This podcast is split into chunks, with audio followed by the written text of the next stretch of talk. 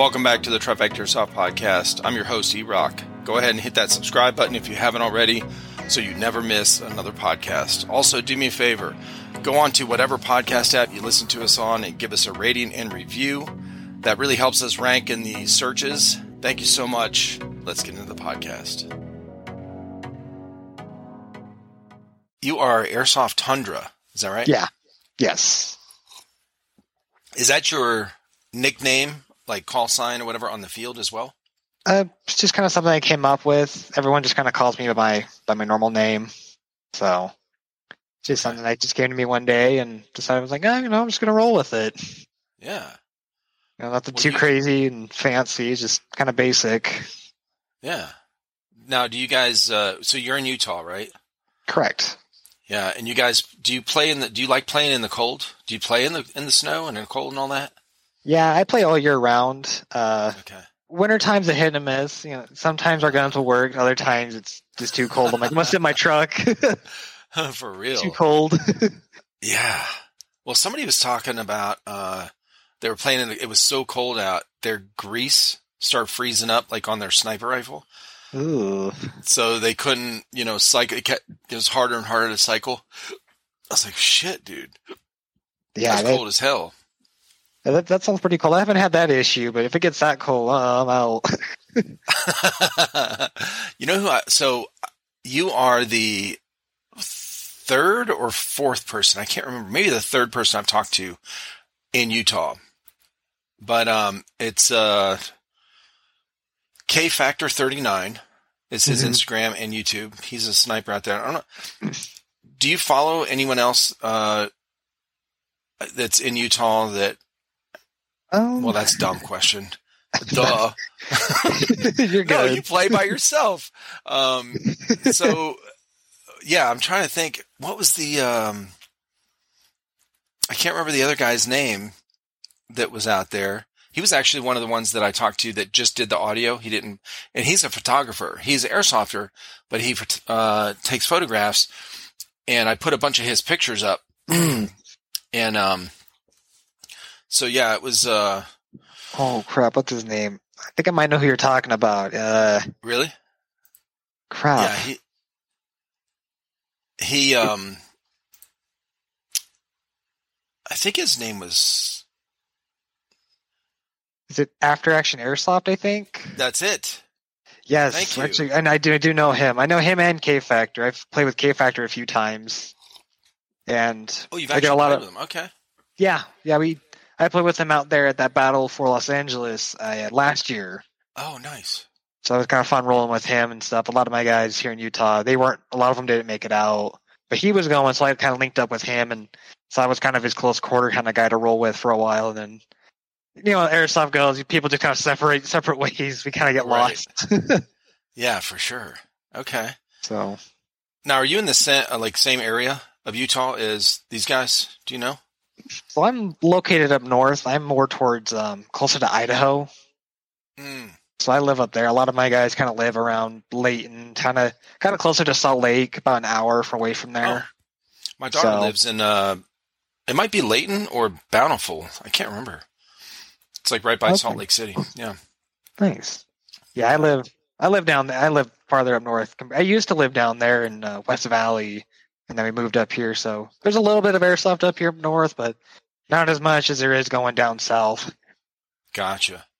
Now, do you guys have to do the same thing? What what these guys were talking about is they don't really have fields around them. They they have they just get groups together, like pick up games. Basically, like they follow like a Facebook group, and let's say uh, somebody found a somebody's property to play on, and they just go out and play in an you know open area. Yeah, Do the that's same thing. yeah, that's pretty much how it goes. A lot of it's Okay. just public public land that we all play on, or if we're lucky, we get to go out to places like an OK Factor brought up uh, Hiawatha for Hardline. Mm. I worked with the organizer and, and stuff and helped them run those games. Those are the, those are the ones I really enjoy. We can kind of get to do on private property on different places to try. Yeah. So those are the more fun ones in Utah. Oh, cool. Okay. Hell yeah, man. Now, are you from Utah? Yes. originally? Yeah, I've lived Okay. here my whole life. Yeah. In that same area? No, I um grew up in Magna and then kind of bounced around different cities and stuff in Utah. And what took you up where you're at now? Work. Uh, just my family got a house and stuff, and they Mm. moved up here, so Gotcha. Hell yeah. pretty nice. Now you have uh, siblings. Yeah, I do have a I have one sibling. Do they uh, they know you play airsoft? Yeah, she uh she knows she uh play airsoft. She's played a couple times with us. She tries to go out. Oh, okay. Sometimes she does, sometimes she doesn't. So it's a hit and a miss. Gotcha. Well, that's what I was going to ask if they're if they're like if they've you know been exposed to it, if they're supportive, if they're you know into it, or or they're just like, why are you playing with toy guns? You know?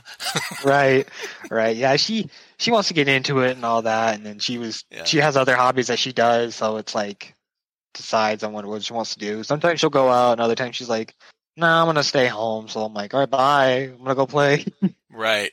Right. Okay. I gotcha. Cool, man. What kind of work do you do out there? i work at a butter plant as a facility maintenance Oh, you do maintenance. Okay, like machine. yeah Okay. uh build i fix the building sometimes i do do machinery a little bit here and there but usually it's kind of minor equipment oh, okay. Oh, so you're like building maintenance. yeah Mm-hmm. Right. Okay. Gotcha. That's fun too.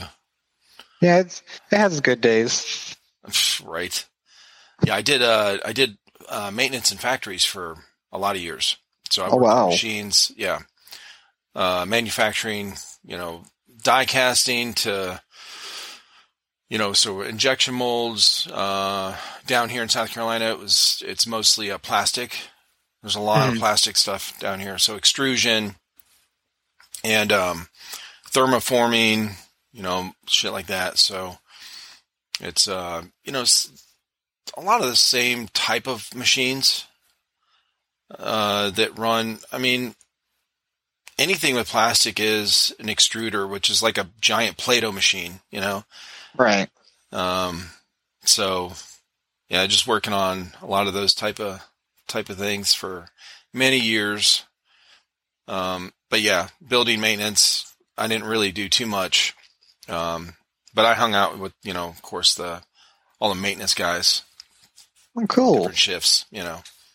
Now, how did you get into that? this when we went through an express company, you know, like that helps other companies find employment, and Yeah. we just went through them when we first moved up here, and I've been working there ever since for about two years. Okay. So Did you have experience doing that kind of stuff before? um, a little bit. Some of the stuff is kind of really just kind of day to day billet, like normal stuff. But um, Right. some stuff I have learned that is new to me, so which would be kind of nice to learn. Yeah. Were you interested in uh in that kind of thing before? Um, not fully, but I did kind of always been kind of more of a hands on, like building kind of stuff and Okay. refi- and repairing and fixing things, fixing things. So Right. I definitely was like, well, this is something I can get used to. Right. Yeah, it comes natural, you know, if you if you're mechanically inclined, then uh, working on like any kind of maintenance thing. Like when I went to different plants, know, I'd go to a different factory, be uh, uh, they'd still be running plastic, but they would be a completely different format. So, like uh, blown film runs different than um, thermoforming. So blown film is like uh, the uh, the extruder pushes it through a round die mold that's really thin and it comes up it goes straight up. And then there's a a pipe in the middle that um, blows it up like a balloon basically. And uh, and so it's you know depending on what size of a roll of plastic you're going to get um, that's how wide the bubble we call it the bubble would be. And this thing goes 70 feet straight up. And uh, Uh, yeah, and then it goes through a nip roller up top where it squeezes it together. And this is how you get uh, giant rolls of plastic film. Uh, so they, you know, that goes through that and then it comes down and it gets cut and it separates into two. So you make two rolls at once. And this is where these are the kind of rolls that they would make. Um, they would this like the company I worked with.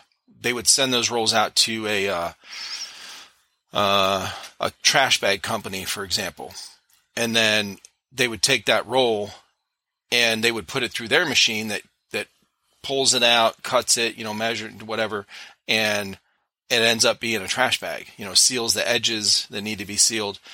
and so that's where uh, that's you know so that runs way differently than thermoforming is where you get your solo cups, you know, red solo cups and stuff. Yeah. Yeah, so that's like a big mold that just gets pressed.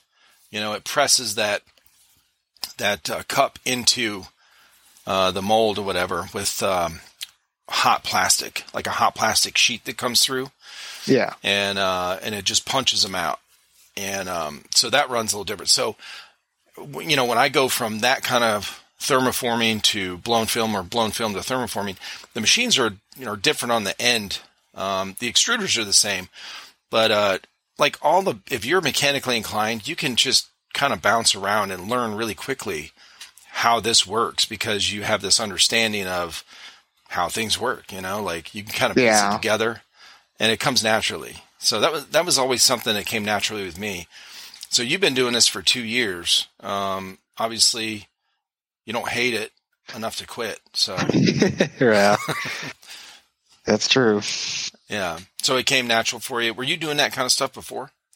Um, not really. I was working when I in uh when I lived down in West Valley. I was working at a um, U-Haul facility, and I was cleaning and cleaning company trucks. Mm, But on the off time when we weren't doing anything, I'd go over and watch what the mechanics were doing and kind of learn and help them a little bit nice. on what on what they were doing. So I kind of Yeah. followed it a little. I followed it, and my my dad, it's grown. He was been a mechanic and everything, so Okay, I kind of he would come home and show me how to do things. sure. Yeah, that's always helpful, man. And that's uh, most uh, maintenance type of things have been well before YouTube became popular with uh, videos that you could learn from. Mhm. that's how people learned how to work on cars and all that kind of stuff was you know somebody showing them you know my dad was a mechanic as well so i grew up working on cars and um yeah so and then in the military i didn't really do anything like that it was just uh when i got out after the military was my first factory job and uh and that's where i started learning you know about machines and that kind of thing but i'd always had like a mechanical kind of background you know Mhm. now, do you do you work on your own airsoft guns? Do you tech? Um, I do tech a little bit, but up to uh, up to a certain degree. Um, most teching I've done is to my um, MTW from Wolverine. It's kind of a Gotcha. field strip it, and I can like I know the ins and outs of it really quick. Right. Luckily, so it's a pretty basic gun. You kind of break it apart, and there's only like a couple of things in it, and it's done. As compared to AEGs, those are I've never really dipped too much in the AEGs because there's just a lot to it, and I'm like I don't want to mess something up, and then it just kind of blows up in your face. Yeah, like it's broken. Yeah, no kidding, bro. These uh, I've said it a few times on this podcast where when I first uh the first gearbox I took apart, um I didn't look up a video on it. I'm like, I know how to work on shit. Give me that thing. You know, they were they would come home and be like, "Hey, this thing's broke." I'm like, "Let me look at it." So I'm just I have tool I had this whole wall actually before before now. Uh when we started a channel, this whole wall was uh tools. So I had a you know, it was pegboard and I had all the hangers and all this kind of stuff. I had screwdrivers and the mini screwdriver sets and all all, all kind of tools all, all across here. And so uh, they'd bring them in. I'm like, I'll work on this shit. First gearbox I took apart for AEG, Uh-huh. springs went flying, bro. oh yeah, Like, yeah. Bounced off the fucking walls. I'm like, holy shit. I said, okay, let me look up a video now. Uh, hopefully I can find these springs, you know.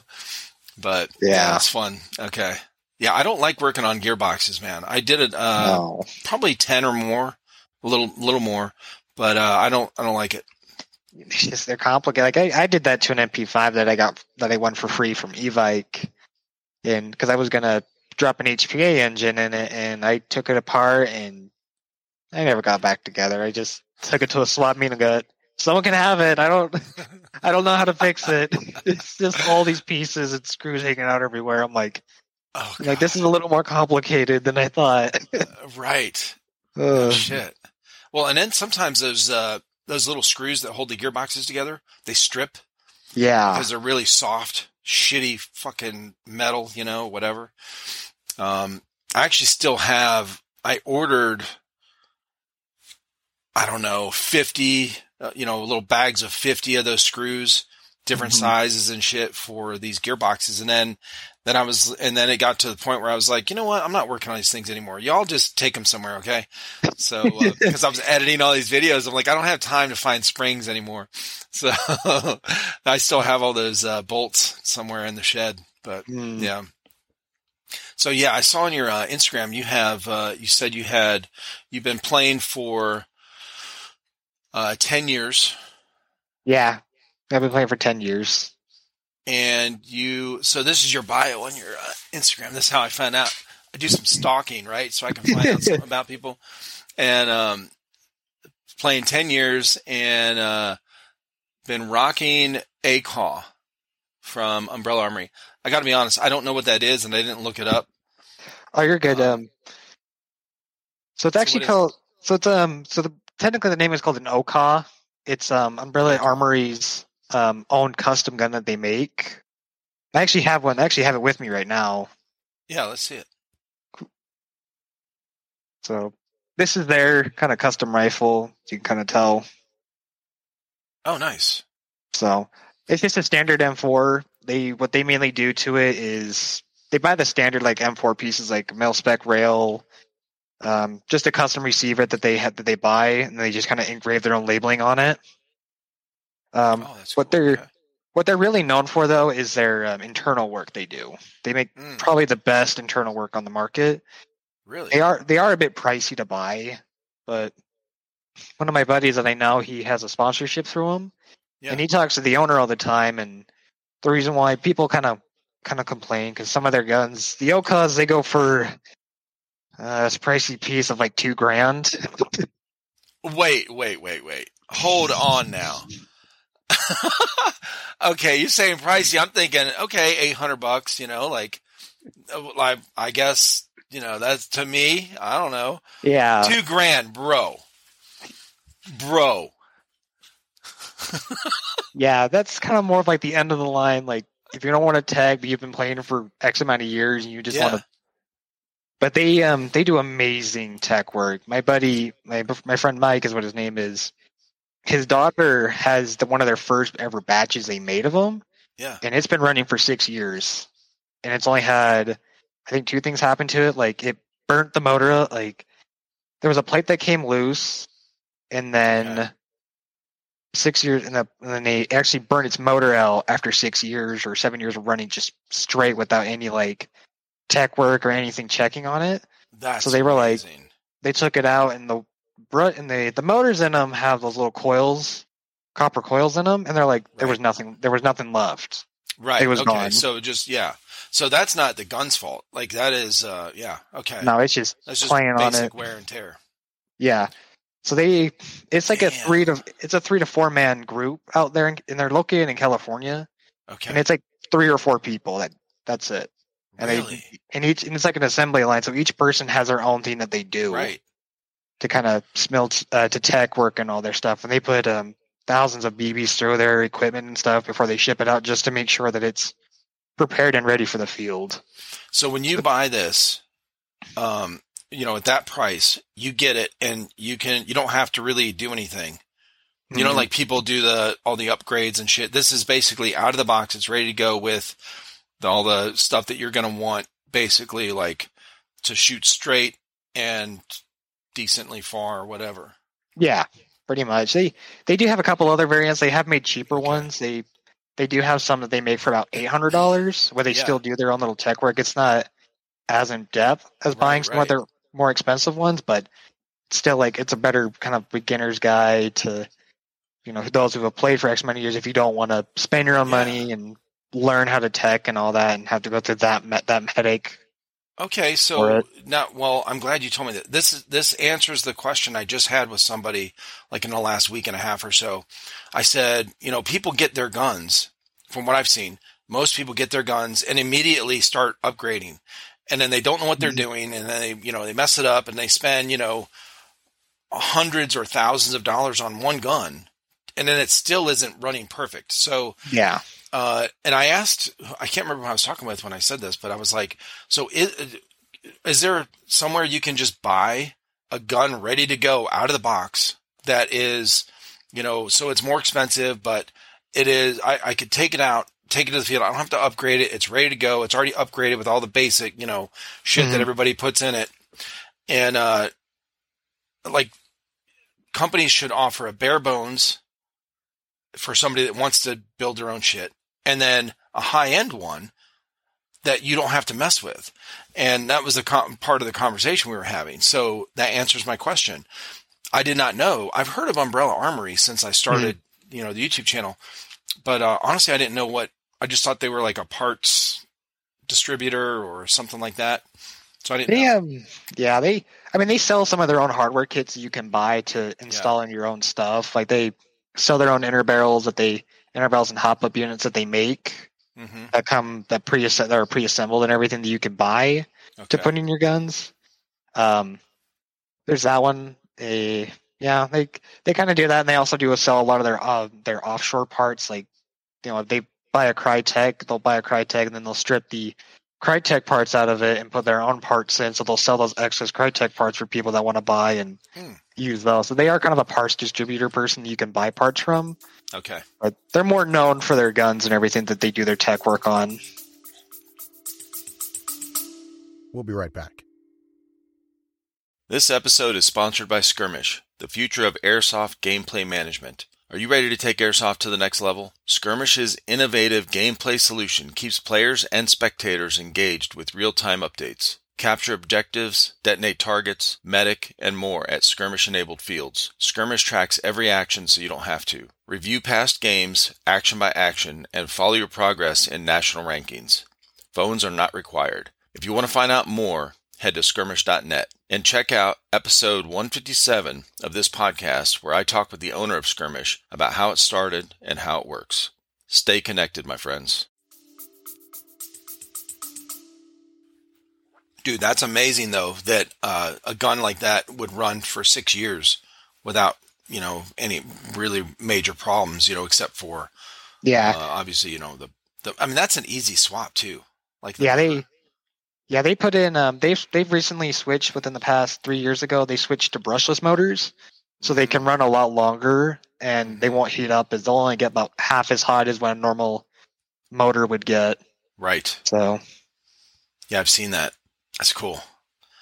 Okay, well, man, I, I would love to talk with one of those guys, uh, Umbrella Armory, because um, you know they're a big name. Like I said, I heard about them right away when we started the Mhm. channel, but I didn't really know what you know what they did um, or the scope of what they did. So, but yeah, that's a that's a good option for somebody that doesn't want to mess with with uh, teching. That yeah, if they have the money, you know, it gives them something to work towards. Mhm. Um, you know, that's a like you said, that's definitely a lot more expensive gun than you know what most people start out with for sure. oh yeah. They I when I when I, people ask me what I run, I tell them yeah I run this or this, but I also let them know yeah I've been playing for ten years, so I've Right. I've been to the ballpark of getting of starting with a basic hundred fifty dollar gun and working my way up slowly, Uh-huh. and so I just kind of found finally found my happy my happy spot with the guns that I have, and then it's kind of now just okay, what gear do I want to buy now, and Gotcha. stuff stuff fun stuff like that. So you have so the MTW is is kind of a it, that's an um M4 style as well, isn't it? Yeah, so I actually have this one too with me. Yeah. Um, it's the M4 style, but um, Yeah, it runs off of the regulator, which a lot of HPA users use. Okay. So I have mine running through the back of the, the base plate, but sometimes I run it through the for, through the um, the bottom of my grip. Oh, okay. So That looks Yeah, cool that's- too. uh, that's that's the first one I got out of my higher end guns that I've had. That was the first one I bought back about I want to say four years ago, I think. The MTW? Yeah. Oh, So I got that one. I got that one first and ran it, yeah. and then and I love I love Wolverine. They when people ask me what I run for HP, I tell them just go with Wolverine. There's Polar Star is also a really good brand. I have used their stuff in the past, but I just Wolverine is such a simple gun. Their their MTWs are really nice. You can open them up and it's just okay. There's this, this, and this. Like there's no actual gearbox to their MTWs. Yeah. Um, depending on what you buy, if you buy like they have um that's different engines, the Inferno that would Mm. run on a circuit board, or you can buy their um, Reaper M, which all it is is just a trigger. There's no electronics in it. So you can dunk it in water, and just still keep playing with it and not Oh, have to so worry. That's the mechanical one, right? Yeah, the mechanical Okay. one. Okay. With the Inferno, you can still run. You can dunk it. They've done um, they have a video series of them actually like beating their own gun and dunking it in water, and it still shoots. What? Mm. Oh my god! I would. Yeah, I'm gonna definitely have to check them out. Uh, they're they're one of the other ones too that I you know I've heard their name a lot, but I've I haven't done any research on what you know the scope of what they do is you know either. So, um, yeah, man, that doing a stress test on some of these guns is uh, is interesting because, especially for me coming in to airsoft, like not knowing anything about it for you know just I, I just found out about it like three years ago, and Cool. then yeah, so my two of my sons started playing uh, three and a half years ago, and uh, I was paralyzed. I was coming out of an illness that I was paralyzed for a long time, uh, well more than a year. So I uh, once I was able to once I started getting better. Um, Hmm. I wanted something to do, so I started the channel. They were playing. I was like, "Here, I'll film all this stuff," and that's where we ended up here. But um, so I before that I didn't know anything about airsoft. I played paintball back in the late '90s, you know, mid '90s, and um, for like six years. So uh, all these things, all what I'm hearing when I'm talking with people is, yeah, I got this gun, and uh, you know, and then it broke, and then I got this gun, and then it broke, and I'm like, okay, so Yeah. uh, now I'm here, you know, so I'm like, oh, so air, airsoft guns break. That's that's what they do. Okay. Yeah, sometimes they do. It, when it happens, it kind of sucks. But sometimes it's a simple fix. Sometimes it's Yeah. okay. This might be a little deeper than I expect. Yeah, you know the speaking of this mechanical one, um, we had last year. One of the guys that we met through our channel, who lives, and ended up, you know, we found out he lives fairly close with us, like within 30 minutes. He's been in a couple of videos on our channel, and uh, he built a Kythera, maybe. Ooh, Um, but anyway, it was uh, it was similar set. It was a mechanical. So he had the little pull cable in the back to reset the trigger thing or whatever if it if it locked up or something. I can't remember. But um, I guess that part on that particular engine was an issue because as I started learning and talking with more people, I think that that thing would lock up sometimes. Mhm. Um, so anyway, so seeing when they do these stress tests on their guns uh, is very useful, I'm sure, to uh, to find out because I've I've heard different things about uh, like the pol- or the uh, Kytheras, you know, that they're not Yeah. really preferred, you know. I've heard of that too. Yeah, I was like, I like those bigger companies, but at the same time, they get those stuff mass produced Mm, as compared to um, Wolverine. They post a lot of videos on how they do their stuff, and there's they're just not massively produced. They Yeah. take the time and the effort to go through all of their piece, and they it's like an assembly line with their own workers doing this, like Right. lubing the tubing and doing all that stuff. So they're inspecting their equipment as it goes. Yeah. As compared to certain of other companies where they mass produce their equipment, you could get a bad batch or you could get a good batch. It's a Yep. hit and a miss. for sure. Yeah, definitely. Okay. So how did you get into airsoft? You've been in for 10 years. Did uh, you started when you were younger, obviously. Yeah. I um I got into it. There was a when I was living out at um, Eagle Mountain. I had a friend of mine out there that he um, asked me one day if I wanted to go out and play airsoft, and I looked at him like, you know, what is that? Because I I grew up playing with Nerf guns and stupid nice. stuff like that. So I was like, Yeah. I when I go outside and play with them, I'm like, I'm like, there's got to be something better than this, you know. And I looked at paintball, and then my friend showed me airsoft, and just right from then, I just kept on wanting to play. It just felt right to me, and I had a lot of fun doing it. You know, Yeah. it's a little not as aggressive as paintball, but it's also you know you get more kind of more realistic stuff out of it. Right. Now, were you exposed to like growing up? Were you exposed to guns, just regular guns in general? Uh, yeah, okay. I was uh, I was exposed to that and growing up and stuff. My my dad and my grandparents and all that, so they kind of did learn to show me the ropes and all that, and you know, being a good ch- being a good kid, never touched it and anything like that. right. Learned all the safety stuff and all that. Yeah. Okay. Yeah, I think that's a lot of um, a, a big draw uh, or interest, I think, for a lot of people with airsoft is the uh, that the guns are replicas. You know, that they look like real guns. Uh, whereas paintball, they don't. You know, they look like paintball guns. Um, but the big thing with paintball, i uh, what I've heard is, and I haven't played since like early 2000, is that uh, it's very expensive to play because the paint is so expensive.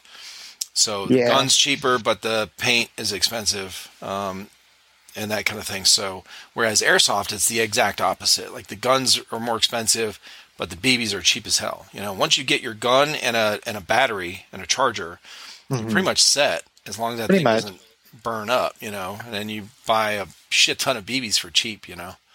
Yeah, especially at least with the, the lower end with the lower grams. I I kind of play with between two eights and three twos. Okay. So they're they're a little heavier. So the price up there is like Yeah. twenty eight dollars to thirty two dollars for like five thousand rounds. So Yeah. which lasts me which lasts me for quite a while, but you know sometimes it catches up to you real quick though, and you're like, oh, I gotta buy another bottle.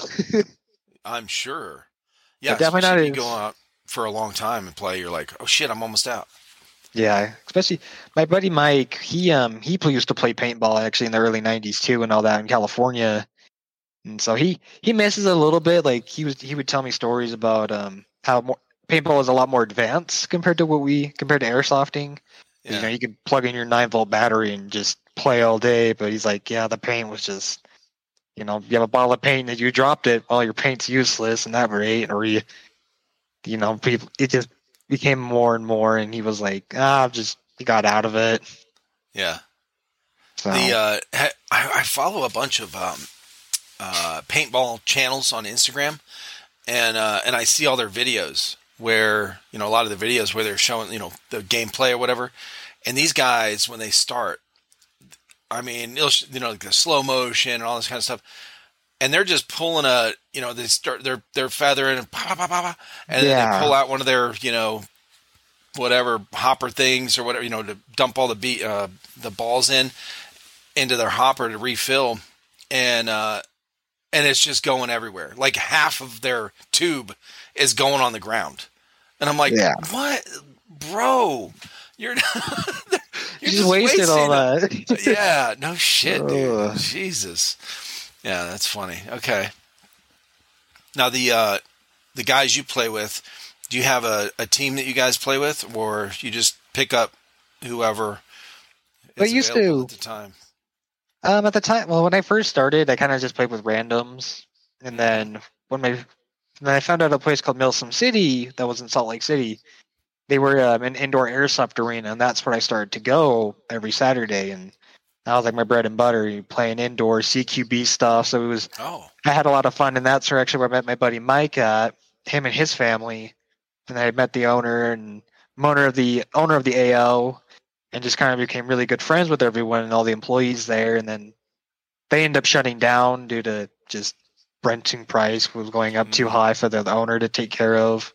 Gotcha. But I stayed with I stayed with my friend I stayed with friends with them for a really long time, and then we kind of all started playing outdoor, and then a couple of them moved, other ones started families, and they just they didn't like outdoor as much as compared to playing indoor CQB.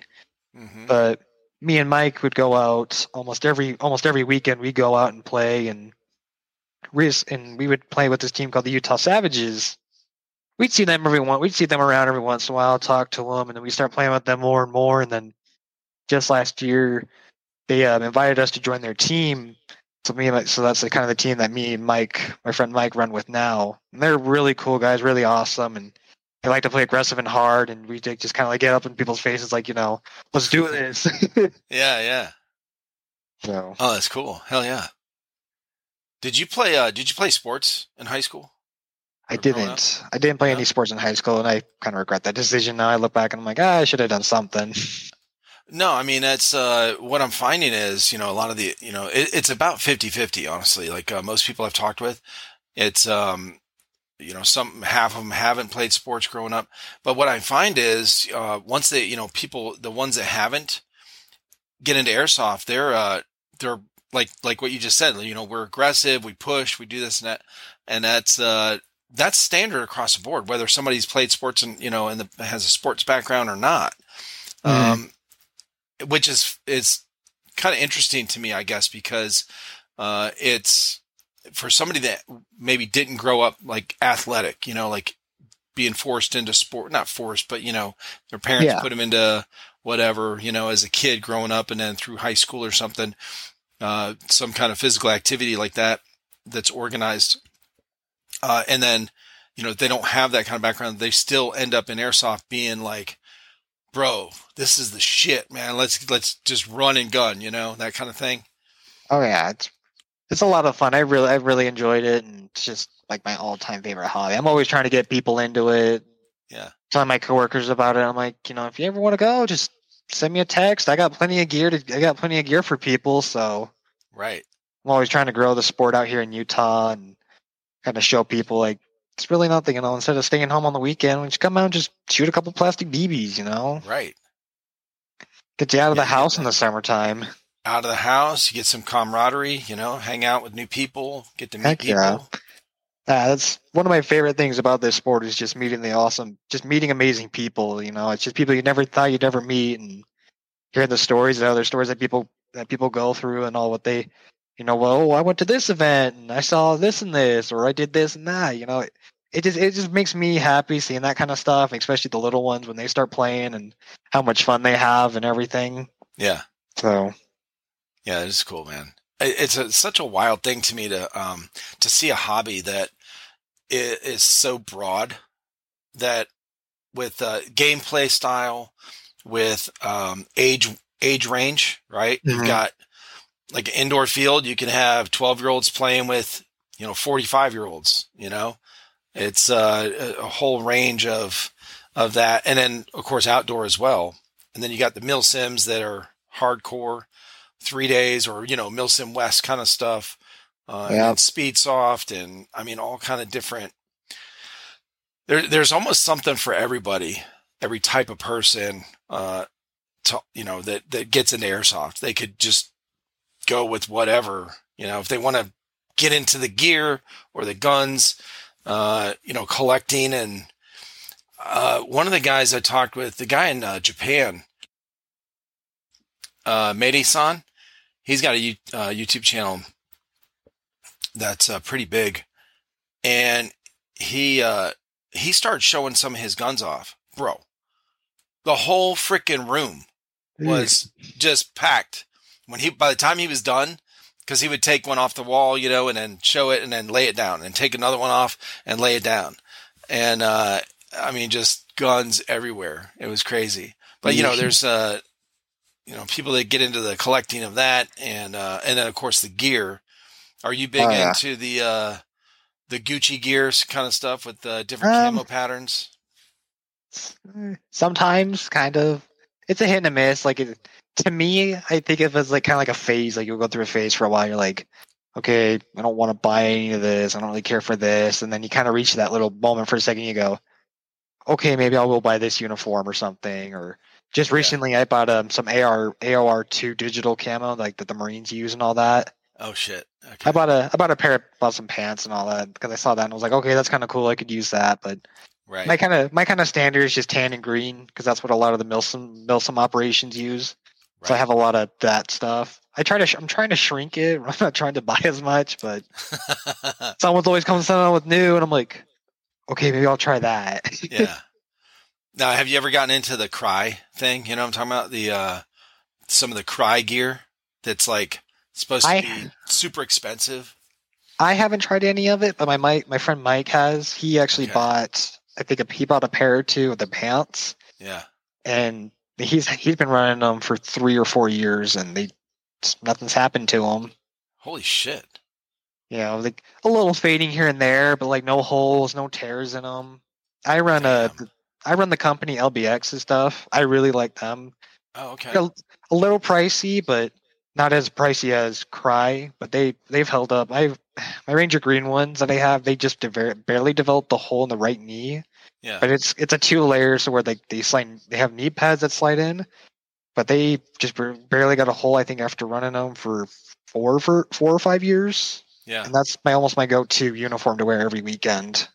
Okay. So they just like probably within the last year just developed like a maybe a dime size hole. after like four or five years of wearing them. So Dude, that's good. Yeah. Yeah, they're really they're really good. I that's what I recommend people. I'm like, you know, if you're playing for X amount of years and then you want to look at getting a better uniform, I'd recommend them. They're how about half the price is Crye, but the dur- but the the way they're made, they'll last really long. Right. So Oh, that's cool. Okay. Hell yeah, man. Now, what what was your uh, what was your biggest event you've been to so far? Uh, what did I say? Sorry. In the last year, I guess in 2022, we went to, I think the biggest one I probably would have been up Colorado for um, AMS's 1861, I think was the biggest one. Oh, I didn't yeah, do- Okay, I did see that on Instagram. Yeah. I didn't do too many um, last year. I think we did Jets game at the beginning of the year, which is pretty fun. I like going out to Victorville and playing at George Air Force Base. Right. and then a couple local events here in the in the here in Utah, and then we went to Colorado. That one was a kind of kind of completely different opportunity for me with AMS because there um there are a lot of building structures, and this was just plain open field, just up like up near the up in the kind of mountain terrainish area. Oh wow. Like it was just all woods and pine trees and stuff. So it was kind of a different experience for me to play mm-hmm. with that with that group or with that organization, but it was still a lot of fun. So I highly recommend like if people in Colorado are looking to play somewhere, go to one of their event, go to that event, and you'll they'll probably enjoy it because they'll probably be used to the terrain. Me, me and my That's what I guys, we were like, okay, the elevation's a little bit higher, and there's a lot of rolling hills. Oh yeah, for sure. Yeah, I was talking with somebody recently, uh, one of the teams out in California, and they were saying they went to something like that where uh, they were at, you know, they're they're where they're at in California. They're used to being at, you know, at sea level basically, Mhm. and uh, and they went to somewhere. I thought it was in Utah, but it might have been in uh, Colorado. They're like elevation nine thousand, Mm. and um, they could barely breathe.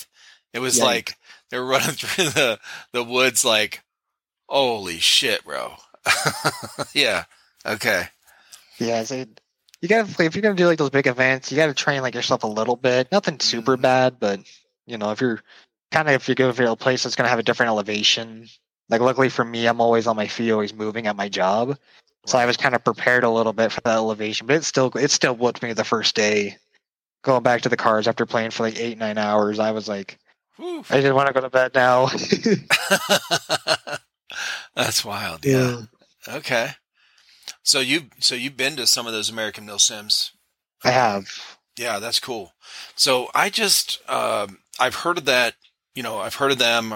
Obviously, Third Coast Airsoft, Milsim West, um, Lion Claws.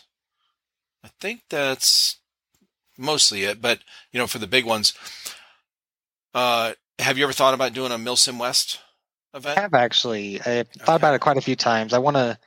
I've been looking at doing the one out there in George Air Force Base. It's kind of closer for me, and wouldn't have to pack as much um, kind of outdoor equipment since they have a lot of building structures. Gotcha. But I, I have looked at doing them. I know they are a little more strict, but after playing so many kind of, sorry, after playing so many of these bigger events with these organizations, I'm like, all right, you know, they're as a lot of people put it, they're kind of a glorified TDM match Mm, as for Milsim West, there are a lot of ex Rangers, ex military that I want to try and see what they're like. yeah. So it, it has crossed my mind to try them. yeah. Sorry. that that's okay. The handoff. Right? Yeah. Making sure the computer doesn't die. Oh, you're on a laptop. Yeah, just on a basic Oh, laptop. Oh yeah, yeah, okay. Yeah, definitely. Yeah, because if that, um, what I found, um, people that I've talked with, if they, uh, if their laptop starts going, like getting low on battery, it starts lagging out, uh, and it'll Mhm. knock them off the call. Same with the phones. Yeah. Okay. So yeah, Milsim West. Um, yeah, I've heard a lot about them for sure, and uh, people that. So if you've gone to some bigger milsims like American Milsim events, uh, you're definitely a lot more prepared for a Milsim West event. You know. Yeah. Yeah, I've, I've I've done a lot of like YouTube videos, watching a lot of YouTube videos, and they've talked to some of the people in their group chats on them, and they're they just tell you like, you know, you see these big events, but you really don't need to pack as much as you think. Mm, You know, like just make sure you bring some decent decent clothing, decent sleeping equipment, food. They also you know food and water to make it that X amount of time. And they'll they'll have water on site, of course, too. So that's why I look at them. If I can fit it all in a LBX uh, light backpack and a probably another duffel and a salt pack, I'm good to go. You know, Now you really don't need to pack much. I saw this uh, video where, and I've heard this as well. The uh, Milsim West, you know, they have a list, a gear list or an item list, and um, they go over every item. Like they make it, they make you everyone line up and pull out every single thing out of their bag. So socks, all right, two pairs. This, you know, whatever. Next on the list. Next on the list. And if you don't have one of those things on the list, you cannot play. Yeah, I have I have seen that TACSOP they have, and luckily a lot of the stuff you need is in the red, which is like your standard stuff. You really need like you know Right. socks or something like. Right, like you're not. Yeah, don't forget your socks. Okay. Right. Yeah. Yeah, I've had that Be issue. in where I forgot- trouble. You imagine uh, putting your boots on with um, trying to hike, uh, you know, two miles with uh, with bare feet in your boots. Talk about blisters, Right. Yeah. bro. Ooh. It's probably about as bad as if you're wearing new boots. and You're barely breaking in. Oh, Ooh. I always tell people. I told my boys when they started. I was like, "Hey, uh, where are you going?" You know, I, I, I'm asking like because I didn't know. I wasn't familiar with what they were. You know, the mil sim stuff, and I'm like, "Mil sim, what is that?" Oh, military simulation. I'm like, "Where's it? how? What? It's three days." I'm like, they're like, "Well, it's two and a half. We get there Friday, you know, and we leave Sunday, you know, early, early afternoon, whatever." And I'm like, and you're walking around, you're playing like it's a big, oh yeah, it's a big area. We got to, you know, do this. It's kind of like, you know, military operation kind of thing for two and a half days. I'm like, and you're buying new boots that you've never worn and you're taking those. Oh. I was like, don't do that. What do you, all you got to do is ask me. I could have told you that, you know, and, uh, and they're like, shut up. We don't want to, you know, I mean, I, you Yeah, know, they're, right. they're my, I mean, I'm their dad. So they're like, we don't want to listen to you. Um, but I was like, man, do not, you're going to have blisters like crazy, bro. Mhm. So, uh, and sure enough, you know, they, they did, they, they learn, you know, how to, but I always tell people when they, when I've talking with them on here, if they've never been to a mill sim yet, I'm like, well, let me, let me give you some advice real quick. Don't take brand new boots to your first mill sim. Get them ahead of time, like a month ahead of time. Try to break them in, wear them wherever. I don't care, around the house, wear them at work or whatever, you know. Um, just get them loosened up a little bit so that uh, they don't rub your your heel raw and you have a giant freaking blister on there because you, you will not be comfortable. You'll be unhappy. Oh yeah, I've learned with uh, boots and gloves. I've learned with gloves another one. Um, if you don't break your gloves, and I've bought a new pair of gloves at, a, at a, an event, and I wear them for like 20, 30 minutes. I'm like, I can't do this. Like my hands aren't gripping it as well No. because it's all just brand new off the factory line. They've been sitting in a box Yeah. or something. Well, you, yeah, that's a good point. Uh, so gloves as well because they're real tight on the fingers. Mhm. um, at first. They're not, you know, loose. They're not broken in. So when you're holding your your grip and you're holding your gun, you know, you're in this position with your your hands in those gloves for a long period of time. Uh, your fingers start going numb because they're not, you know, it's all squeezed together. It's you know tight material. yeah, yeah. That's a good point. Now, do you uh, do you run? Do you cut like the finger, your trigger finger? Um, I used to like, when I first when I used to start playing, I actually ran fingerless gloves for the longest time when I started Yeah. when I started playing.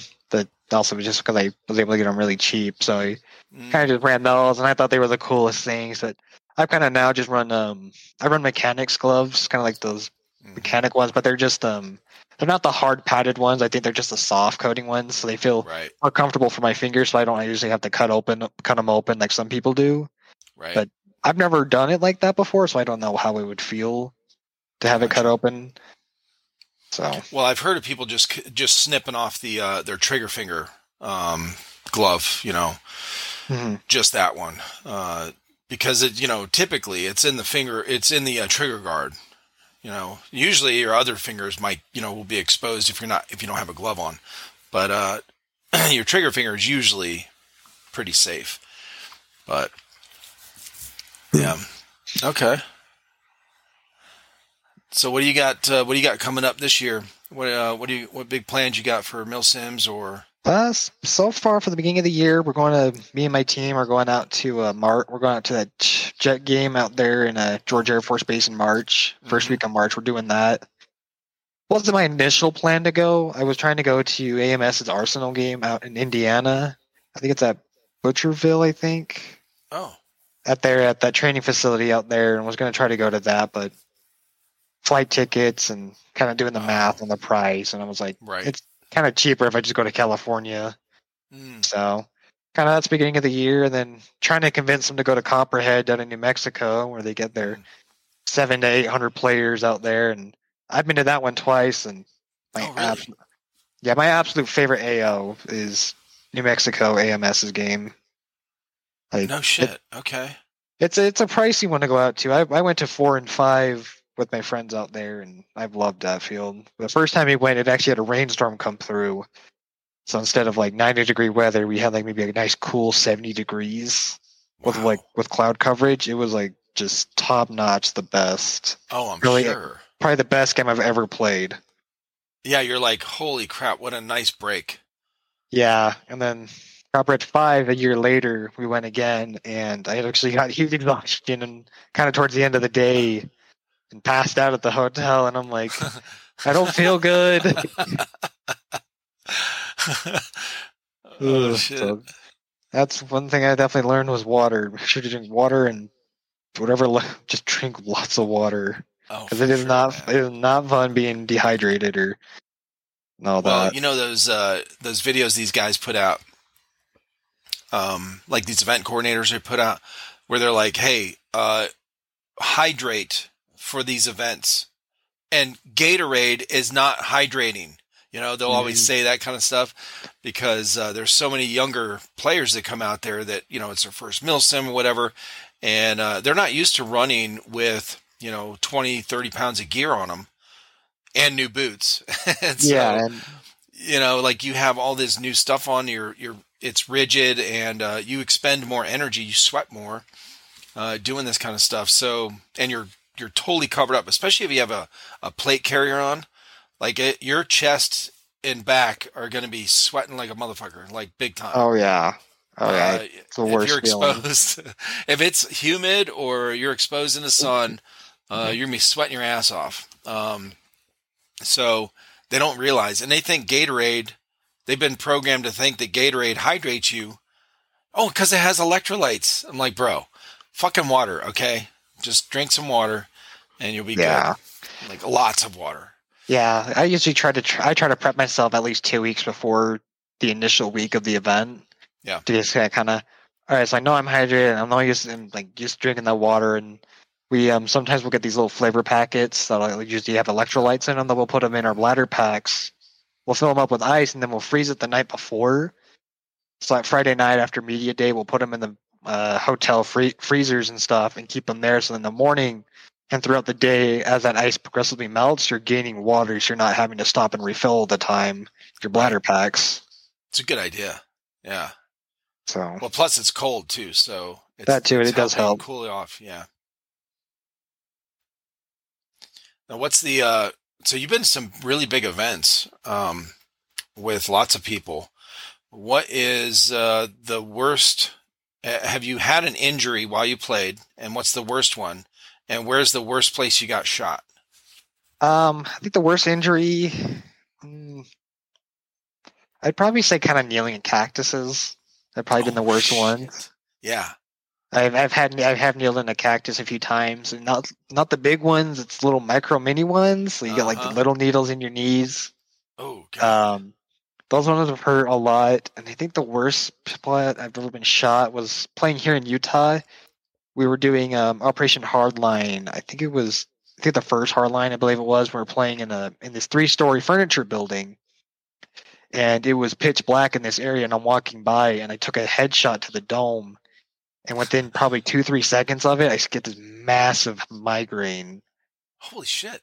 Yeah, it it hit me pretty hard. It like knocked me for a second. I was like, okay, that's a headache. Oh my God. So you didn't? You just had goggles on, or would you do have face covering? Yeah, so I had a face covering and uh, I had a hat on with a bump cap underneath, but it kind of found that soft spot between the helmet and the glass. Like Why does it always do that, bro? I, That Those is are the so words- common. those ones and the the other ones that hurt the most when you get when you get hit in the side, Uh, where it's just like that's it's like okay. that knife soft spot on you, and it just ugh, it yeah. rings, and we're like, okay, you, know, you gotta walk away for a minute, going, I'm gonna feel Oh, that dude. tomorrow. Yes. Yeah, I swear these little fuckers find the the spot that is not covered. The BBs. It's so weird to me how um you'll be geared up eh, like the like like that where you got shot in the in the head. I've heard that story so many times where somebody has a hat on and they have the goggles and there's this little spot right here and that's where mm. they get hit. It's just strange. Uh, like, I mean, there's not that many BBs flying around. Like, it's not like a swarm of, you know, yeah, thousands, that, that one thousands. BB. Yeah, right. It's like a to me when that happens, I'm like, like what? You put a little heat seeker on it or something? Find the find the skin. it is. I swear, man, for real. Ooh. That's crazy. Okay. So, you know, I haven't played, so I my experience with uh, paintball, uh, you know, I've gotten shot a bunch with that. And we just wore jeans and a t-shirt. We didn't wear any gear. Mhm. So we were trying to get the biggest welt, you know, to show off um, at the end, you know. So uh, I mean, we're just and it it fucking hurts. But um, the uh, one time I got shot with, well, that's not one time. Uh, one time here, I got I made them shoot me with. Um, we had a uh, oh, I can't remember what it was called anyway, it was like a submachine gun from like the 1950s or whatever replica we got in one of these mystery Okay. boxes. Had a 90 round mid cap that came with it, and was it was you know right out of the box it was shooting. It was full metal too, man. This thing was badass, but uh, it was one of those side fed magazines, you know, Okay, like you see in cool. like World War II kind of yeah, thing, whatever. But um, this thing was shooting 380 FPS with point twos. It was shooting, I think, 18 or something like that, almost 20 rounds a second. So I, ha- I had them fill the mag. I said, and I was talking shit about airsoft. This is early in our channel, and I'm Mhm. talking shit about it the whole time. I'm like, these BBs don't hurt. There's no way. I, I worked on these guns. There's no way this little tiny plastic thing, you know, that I've I've loaded these magazines. They're light as hell. Uh, there's Yeah. no way it hurt. So I had them shoot me in the hand, like on the top right here.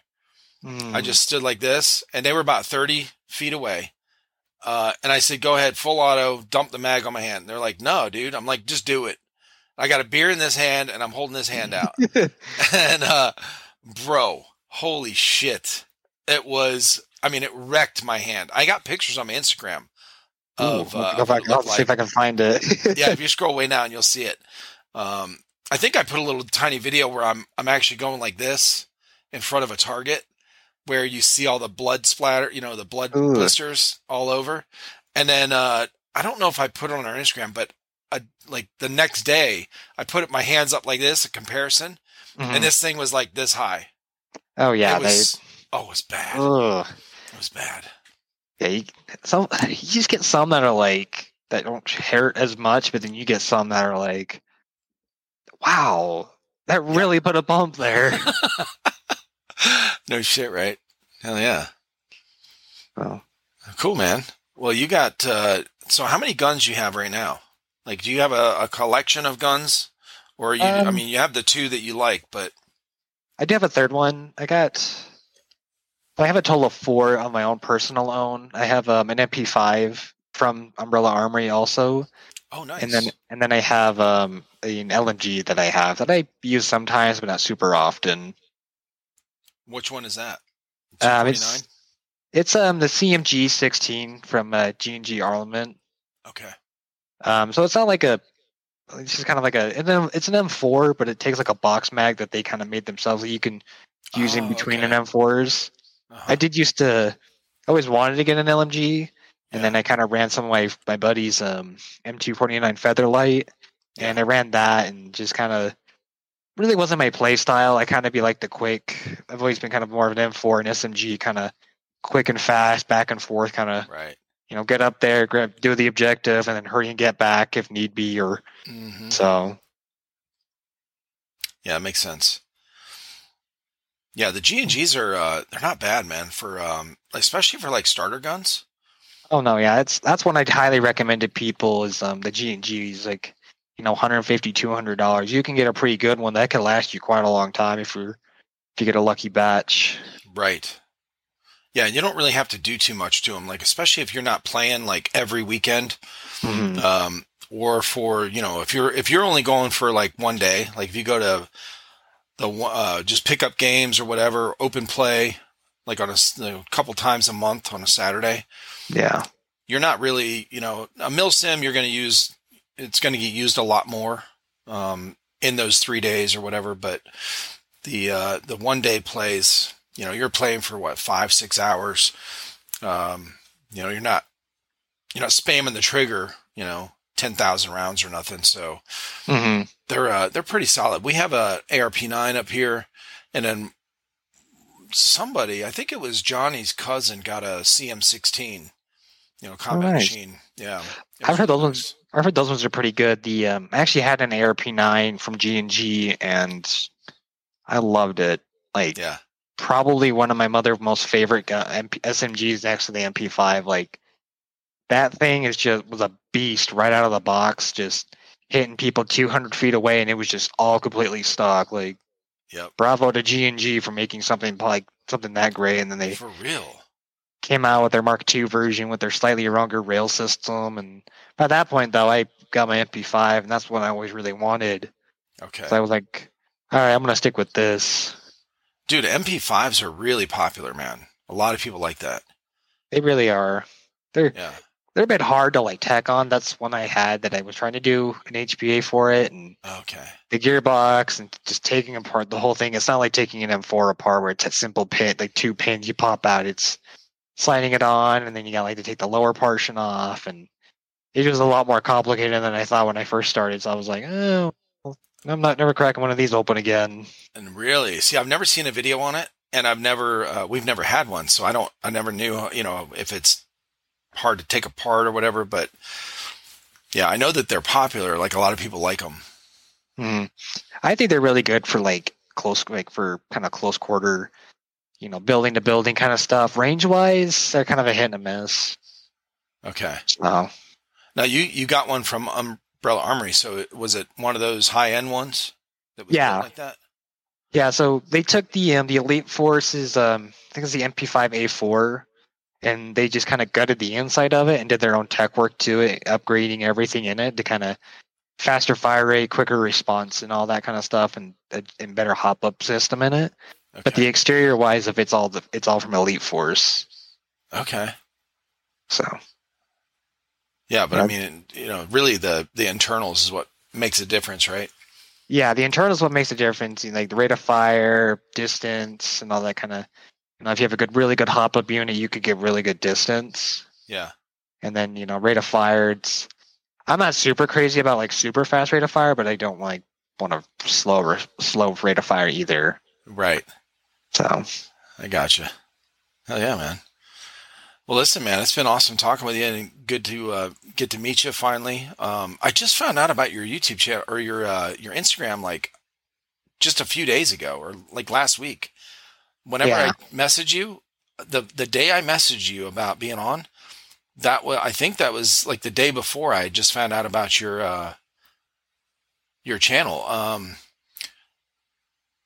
oh God, I can't remember who shouted you out when I was talking with them. I think it was the, the jester team i think out there in cali i Yeah. think It was they were they're really cool guys i met them at the um last year's copperhead and okay. talked with them and met them and they were really cool i I like them. They, I think two of them actually came out to our game out here in Utah for the Hiawatha Hardline.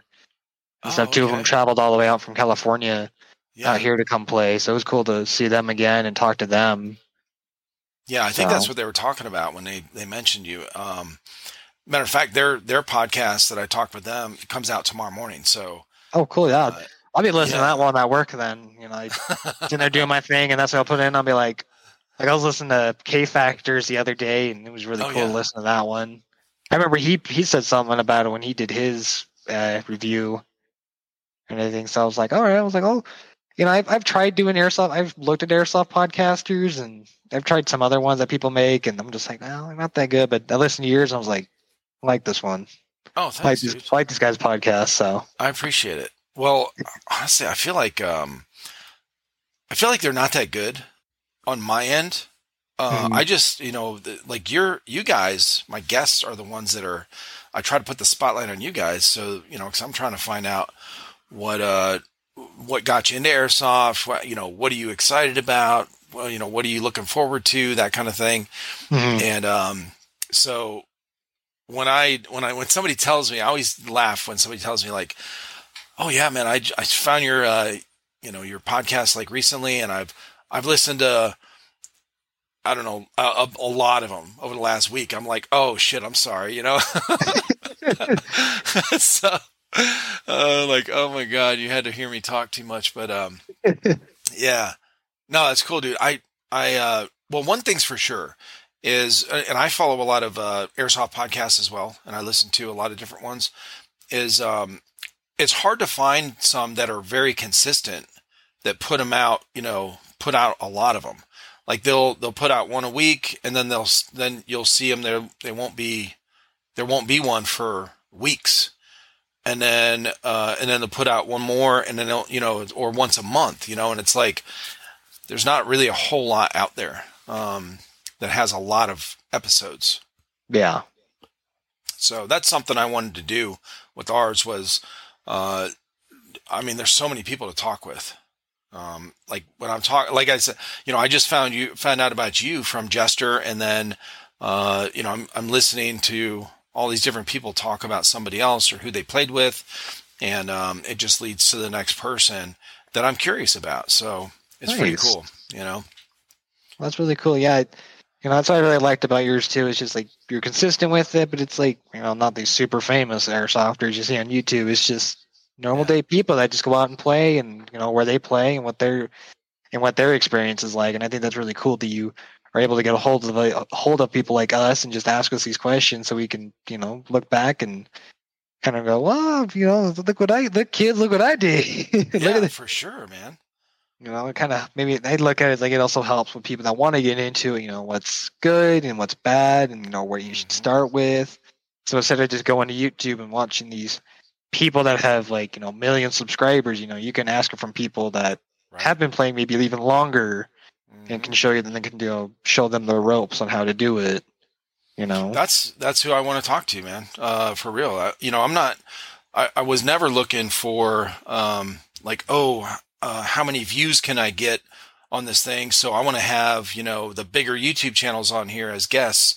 Uh, I never thought about that. It was more of on a personal level. Uh, you know, if you and I met in person, we talk, you know, similar how we're talking now, and Mhm. just a casual conversation. And uh, I want to talk with the people that have been playing for a while that really uh, have never done a podcast, have never really, you know, they don't have a big uh, Instagram or YouTube channel or whatever. Um, I like that's I like talking with people like that. You know, um, they have a lot of experience in it. But uh, if you just looked at their social media stuff, you know, a lot of people would go, "Well, they don't, they don't really have a big, you know, following." Yeah, but this guy has like, you know, tons of experience with, you know, that kind of thing. I like Yeah. giving people a voice. I want to put the spotlight on somebody that's uh, never been, uh, you know, or never had that. I guess, you know, if they want that. So, nice. yeah, hell yeah, dude. That's really cool. Well, speaking of that, uh, where can uh, where can everybody find you online? All, all Um. I just barely have an Instagram, so it's just Airsoft Tundra. You know, I just I kind of barely made it just a few years. I think about a year, two years ago. I think. I can't really remember when I made. I just just one day I just was on my own Instagram and I was like, you know what? I'm gonna make an air. I'm gonna make an Instagram account with my airsoft and just kind of see where it goes. Good. You know, it's kind of just show sh- share people what I do and what I like to do. You know, if it goes somewhere, if it if it does, if it doesn't, I don't care. It's just something to kind of post about because Yep.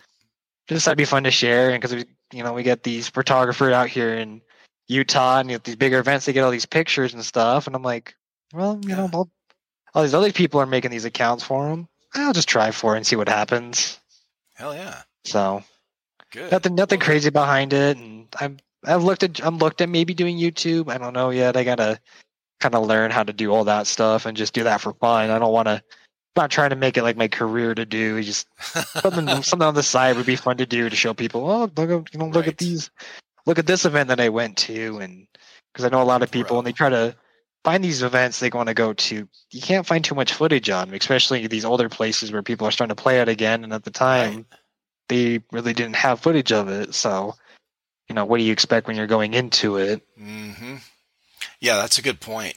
Well, I'll tell you right now, if you do start the uh, YouTube thing and you start recording all this stuff, uh, welcome to the rabbit hole um, of editing and uh, yeah, because you once you start, it's like, oh, I want to, you know, it just it takes you down that road. Kind of like getting into airsoft, you know, when you're with all the the gears and uh, the gear and guns and and that kind of shit. Yeah. So if somebody is in, uh, if somebody hears this or watches this, and they're in uh, close to your area Mhm. of Utah, and they want to play, you know, at some events that you're playing, like just pickup games or whatever, you know, on the weekends, where would they find, like, where to play with you guys? Um, I would recommend looking up uh, kind of a place to find a lot of people that play. Go to Utah Airsoft on Facebook. Gotcha. Um, they're kind of the big, they're kind of the big social hub for Utah, where like a lot of events are shared and where we go. Sometimes I'm on there posting things about, you know, hey guys, this event's coming up. If anyone wants to attend, or if they even want to reach out to me on, on Instagram, and I'll get back mm-hmm. to them and let them know, hey, I'll be at this event at this location or something. Okay. So, you know, like, I'm always glad to let, I'm always glad out to meet people and you know show off some of my gear and you know let people borrow some of my gear because they have a lot of it. So you know if they want to come out and play but they don't have anything, well, here you go. I got a spare vest and it's got a spare gun and a mag they can use and you know just have fun. Right. Oh, that's cool. Good, man. So, Well, listen, brother, it's been awesome talking with you. Thank you so much for your time, and uh, yeah, good luck at your future events with uh, with all your mil sims you're going to be going to this year. much appreciated. Thanks for having me on here. This was, All right, it's brother. been an Have a good awesome time. I was super Oh, pumped good. about this. So Oh, I'm glad, man. Yeah, I appreciate that you were so uh, you know open with your schedule to be on. Like it was really easy to schedule stuff with you, so I do appreciate that. cool. Well, thanks for having me again. All right, brother. Have a good night. You too. See ya.